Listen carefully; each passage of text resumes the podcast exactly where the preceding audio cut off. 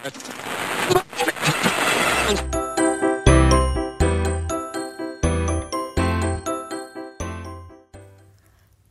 الله الرحمن الرحیم. سلام. من فرانک باباپور هستم و شما دارید به قسمت چهارم از فصل دوم پادکست سیگنال گوش می‌دید.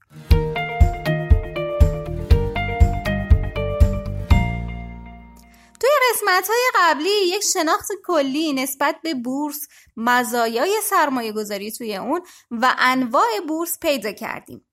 توی این قسمت می‌خوایم بریم تو دل ماجرا تا بالاخره این بازار جنجالی و پر از فراز و نشیب رو فتح کنیم و اینجا اول این مسیره.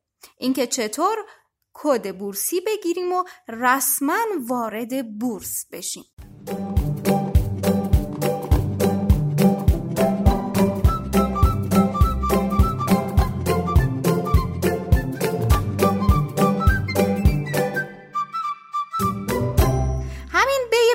الله باید بدونید که برای انجام هر گونه معامله خرید یا فروش توی بازار بورس و فرابورس باید کد بورسی داشته باشید. در واقع برای ورود به بازار بورس سرمایه گذاران نیاز به یک کد شناسایی دارن. چیزی شبیه به شماره حساب بانکی که منحصر به فرد و هر کس برای اینکه بتونه پولی رو وارد حسابش کنه باید از اون استفاده کنه.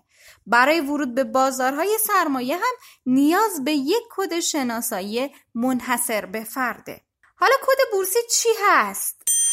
به کد شناسایی برای ورود به بازار بورس کد بورسی، کد معاملاتی یا کد سهامداری گفته میشه که با استفاده از اون می‌تونید هم توی بورس سرمایه گذاری کنید و هم فعالیت های دیگه ای توی بازارهای مالی داشته باشید. مثل صدور واحدهای صندوق های سرمایه گذاری، صدور کد سبدگردانی، تغییر کارگزار و صندوق دریافت سود سهام و یک سری کار دیگه. پس اولین گام برای ورود به بورس دریافت کد بورسیه.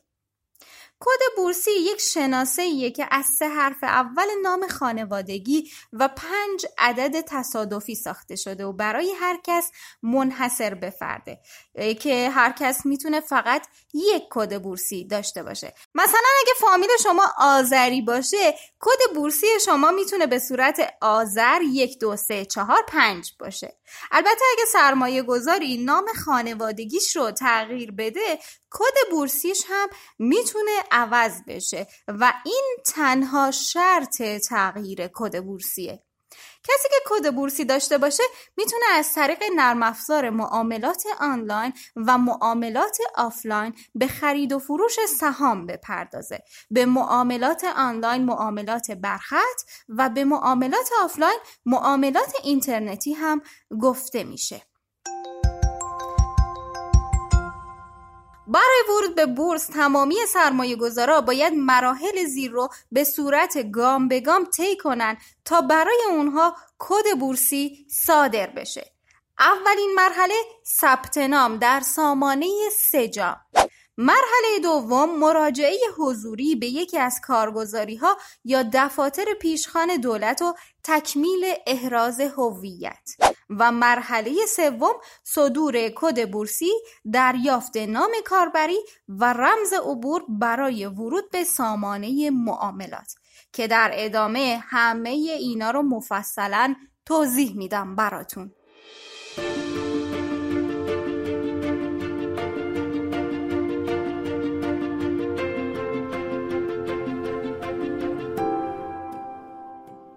گام اول چی بود؟ بله. ثبت اطلاعات هویتی در سامانه سجام سجام که کوتاه شده عبارت سامانه جامع اطلاعات مشتریانه برای ثبت اطلاعات مشتریان توی بازار سرمایه ایجاد شده. این سامانه تمام اطلاعات سرمایه گذارا رو جمع آوری کرده و سرمایه گذارا برای ورود به همه بخش های بازار سرمایه ابتدا باید اطلاعاتشون رو توی این سامانه ثبت کنن.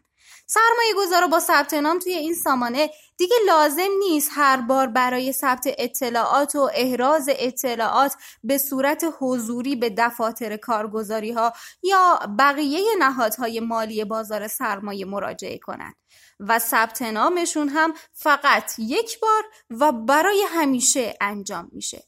به این ترتیب اطلاعات مشتریان توی همه نهادهای مالی که توی بازار سرمایه حضور دارن یک پارچه میشه. به علاوه اینکه اطلاعات ثبت شده از سوی مشتریان مثل اطلاعات بانکی و یا اطلاعات شناسایی قابل ویرایش هستند. بدون سجام برای استفاده از خدمات یک کارگزاری مشخص باید به صورت حضوری به اون کارگزاری مراجعه کنید و فرمهای چندین صفحه‌ای رو پر کنید تا پس از احراز هویت بتونید از خدمات اونها استفاده کنید اما اگه بخواید کارگزاری خودتون رو عوض کنید باید تمامی اون فرما رو دوباره پر کنید و تمامی مراحل هویتی رو تکرار کنید سامانه سجام برای این به وجود اومده که شما برای ورود به بازارهای مختلف سرمایه فقط یک بار احراز هویت انجام بدید و دیگه نیازی به تکرار مجدد این مراحل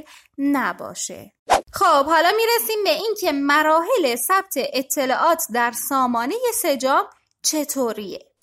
برای ورود به سامانه سجام باید از طریق وبسایت اون به آدرس sejam.ir اقدام کنید. همچنین برخی از اپلیکیشن های پرداخت آنلاین هم به سامانه سجام متصلن و می‌تونید از طریق اونا اقدام کنید. به عنوان مثال توی اپلیکیشن آپ گزینه‌ای برای ثبت نام و استعلام سجام ایجاد شده. بیانیه ای که روی صفحه میاد رو تایید کنید و بعد به صفحه اصلی ثبت نام وارد بشید.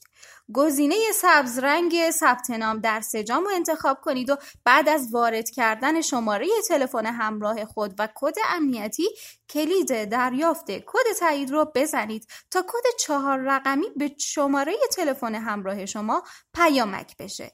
بعد از وارد کردن این کد و تایید شدن اون به مرحله بعد میرید. توی این مرحله گزینه مشتری حقیقی رو انتخاب کنید و, و بعد از وارد کردن تابعیت و کد ملی به مرحله بعد برید. توی این مرحله باید هزینه ثبت نام توی سامانه سجام رو که ده هزار تومنه به صورت اینترنتی پرداخت کنید. بعد از اینکه مبلغ رو پرداخت کردید و تایید شد فرم های مورد نیاز شامل اطلاعات هویتی، ارتباطی و مالی خودتون رو مطابق با موارد خواسته شده تکمیل کنید. در مرحله آخر و وقتی که اطلاعاتتون به طور کامل ثبت شد یک کد رهگیری براتون ارسال میشه که باید اونو تا زمان مراجعه به دفاتر پیشخان یا کارگزاری های مورد تایید در سایت سجام نگه دارید گام دوم مراجعه حضوری به کارگزاری ها یا دفاتر پیشخانه دولت. بعد از ثبت نام اینترنتی باید به دفاتر منتخب پیشخان دولت یا کارگزاری های مورد تایید سازمان بورس مراجعه کنید تا همون اطلاعات رو تایید کنن و به عبارتی هویت شما احراز بشه. برای این کار باید یک سری مدارک رو همراه خودتون داشته باشید. یعنی اصل همون مدارکی که اطلاعاتش رو به صورت اینترنتی توی سامانه سجام وارد کرده بودید. یعنی اصل شناسنامه به همراه کپی صفحه اول و صفحه توضیحات اصل کارت ملی به همراه کپی از پشت و روی اون کد رهگیری که در مرحله آخر ثبت نام سجام براتون ارسال شده بود کارمزد دفاتر پیشخان برای انجام این خدمات که مبلغ دوازده هزار تومنه.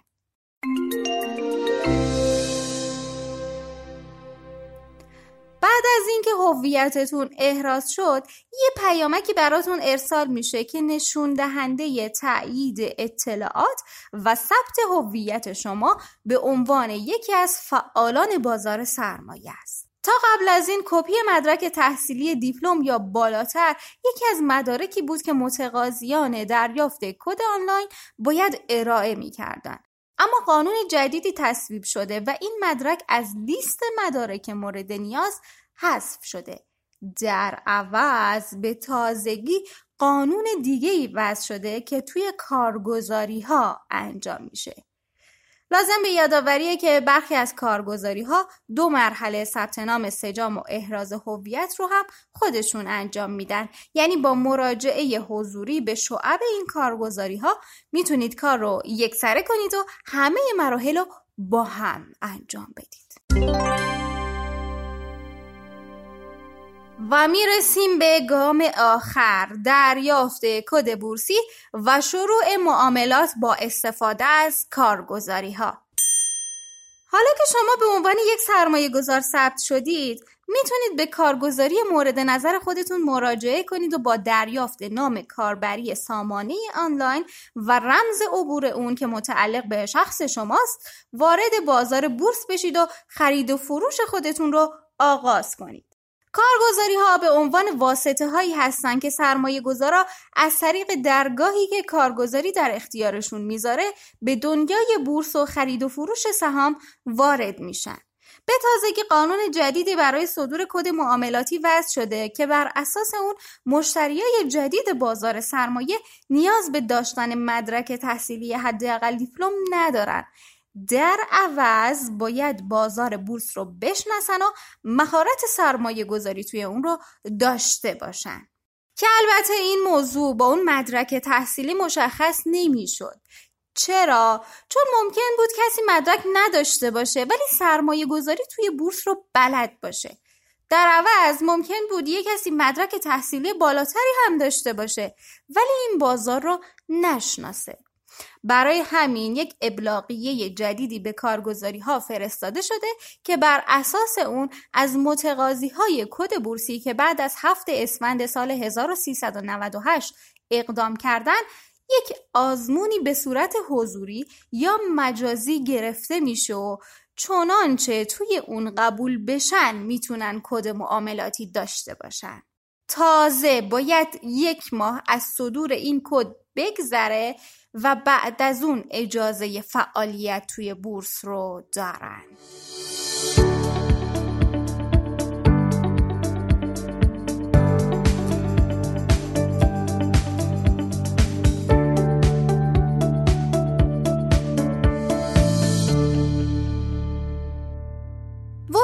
بازار بورس و دریافت کد معاملاتی مخصوصا بعد از تصویب قانون جدیدی که متقاضی ها تا یک ماه اجازه معامله ندارن ممکنه یک مقدار دشوار به نظر برسه. اما بعد از انجام این مرحله ها و ورود به بازار و انجام معامله و چشیدن طعم سودهای این بازار همه سختی و پیچیدگی هاش رو فراموش می‌کنید. اینجا فقط نحوه دریافت کد بورسی رو گفتیم که همون مجوز ورود و شروع سرمایه گذاریه اما توی قسمت بعد می‌خوایم مراحل خرید و فروش سهام توی بورس رو هم بگیم و با رد کردن این دو مرحله و یاد گرفتنشون مسیرمون تا حدودی هموار میشه. فعلا مراقب سرمایه هاتون باشید تا با قدرت وارد بشیم. البته بیشتر از اون مراقب خودتون باشید. اینجا سیگنال بود. وقتتون بخیر. خدا نگهدار.